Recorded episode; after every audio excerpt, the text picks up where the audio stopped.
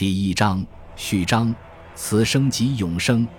尼采曾经在一座城堡里住着一位青春可人的公主，芳名玛利亚·克里斯蒂娜。她在那座城堡里读过不少书，她总喜欢从终章读起。这本书是她的家族史，我们就从终章开始倒叙吧。一九四八年八月十八日午夜前一小时，一位乌克兰上校倒闭于基辅的苏联监狱。他曾是一个出没于维也纳的间谍，在第二次世界大战期间反抗希特勒，在冷战初期反抗斯大林。他曾在盖世太保手中逃脱，却未能躲过苏联的反间谍机关。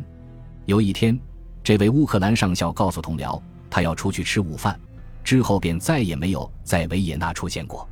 他被苏军士兵捕获，被送上飞机押往苏联。受到不眠不休的审讯，他丧生于监狱医院，葬身于无名墓穴。这位乌克兰上校有一位兄长，兄长也曾是上校，也曾抵抗纳粹。兄长勇气卓绝，在德国的监狱和集中营中熬过第二次世界大战。盖世太保拷问者让兄长落下半身不遂、单目失明的残躯。战争过后，兄长回乡。试图取回家族地产，这片地产位于波兰，而兄长自命为波兰人。这片地产于1939年被纳粹没收，又于1945年被新政权充公。得知兄长的家族有德国背景，纳粹审讯者试图让兄长承认自己在种族上是德国人，兄长断然拒绝。如今，他在新政权这里又听到同样的说辞。他们说他在种族上是德国人，因此无权在新波兰拥有地产。纳粹曾经做过的新政权一脉相承。与此同时，这位波兰上校的孩子们也无法融入新秩序。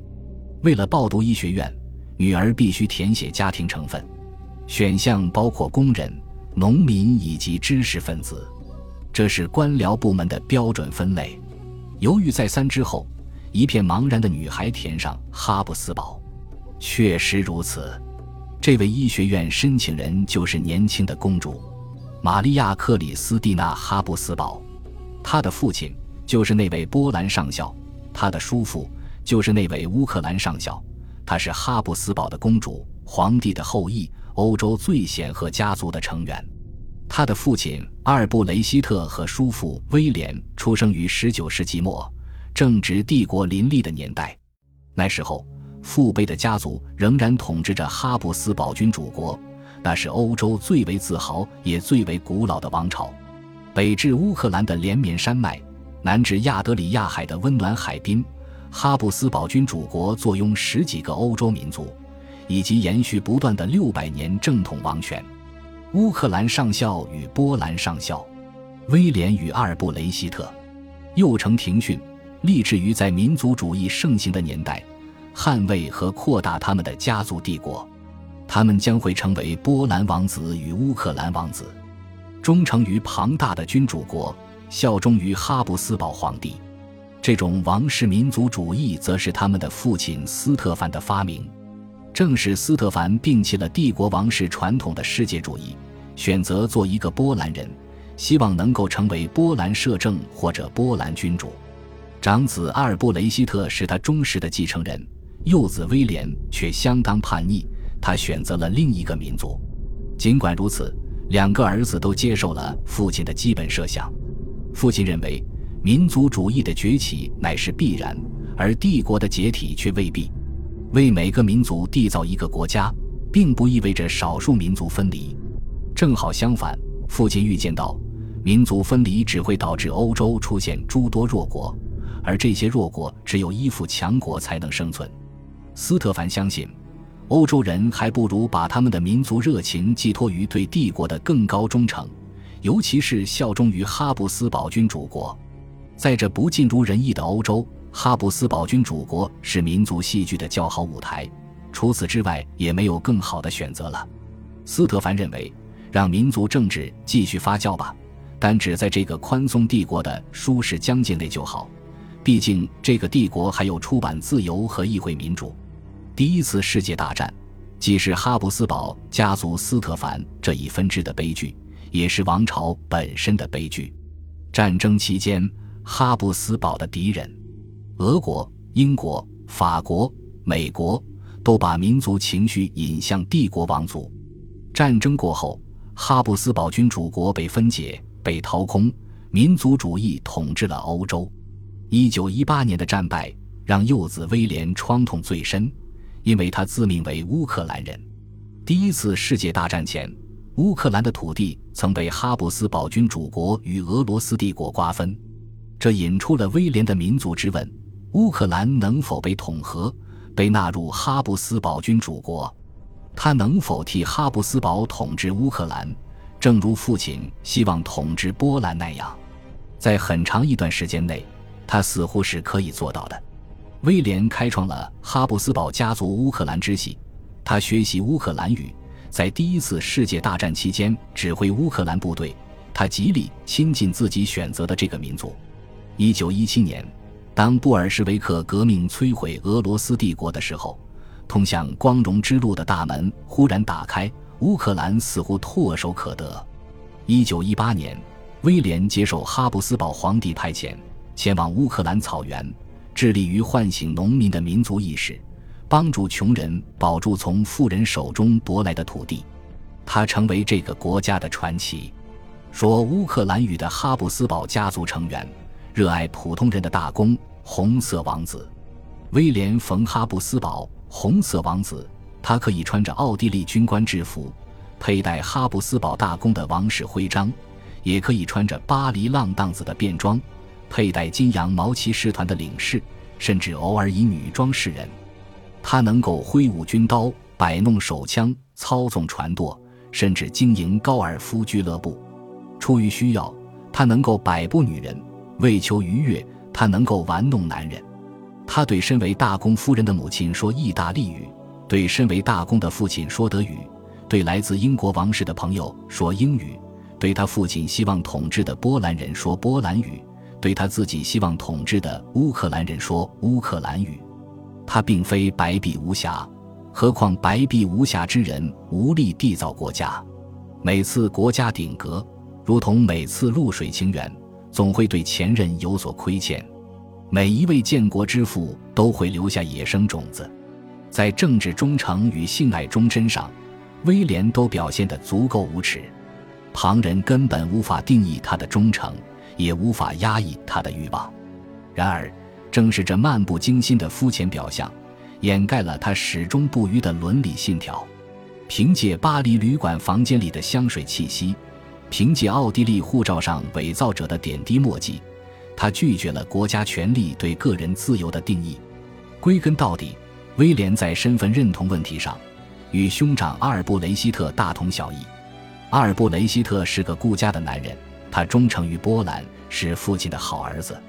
在强权主义盛行的年代，兄弟俩分道扬镳，背道而驰，但又殊途同归。他们都知道民族身份是可以改变的，却拒绝在威胁之下做出改变。阿尔布雷希特在纳粹拷问者面前拒绝承认自己是德国人，尽管他的家族统治德国的土地长达数个世纪，但他拒绝纳粹的种族观念即以血统界定民族。他选择了波兰。威廉冒着巨大风险从事反对苏联的间谍活动，寄希望于西方国家能够保护乌克兰。苏联秘密警察对他进行了长达数月的审讯，期间他坚持只说乌克兰语。兄弟俩都未能从强权主义的虐待中恢复过来，实际上，他们所代表的欧洲亦未能复原。纳粹把民族当作亘古不变的历史事实，而非当下民众意愿的体现。由于他们暴力统治幅员辽阔的欧洲，其种族观念仍然残留于我们心中，历史的鬼手还在牵扯我们，而我们却浑然不觉。哈布斯堡家族成员拥有更为生动的历史观念，许多王朝都能够长期存续，难得的是这个王朝自信能够经历惊涛骇浪。斯大林统治了四分之一个世纪，希特勒只统治了八分之一个世纪。而哈布斯堡家族已统治了数百年。斯特凡及其儿子阿尔布雷希特和威廉都出生于19世纪，他们没有理由认为20世纪将是他们家族的最后一个世纪。毕竟，这个家族发源于目睹神圣罗马帝国崩溃的神圣罗马皇帝，出身于在宗教改革中幸存的天主教统治者，脱胎于历经法国大革命和拿破仑战争却未消亡的王朝保守派。民族主义对他们来说又算得了什么？早在第一次世界大战前，哈布斯堡家族就已适应现代观念，就像水手迎战未知的风浪那样。航程将会继续，航向稍有不同。当斯特凡及其儿子投身于民族事业时，他们并没有历史的宿命感，并未认为民族的来临与胜利意味着帝国的震荡与崩溃。他们认为波兰与乌克兰的自由与哈布斯堡王朝在欧洲的扩张并不矛盾。他们的时间观念中永远充满无限可能，相信生命是由无数曙光出露的光辉时刻构成的。如同一滴朝露，等待清晨的阳光映照出七彩的光芒。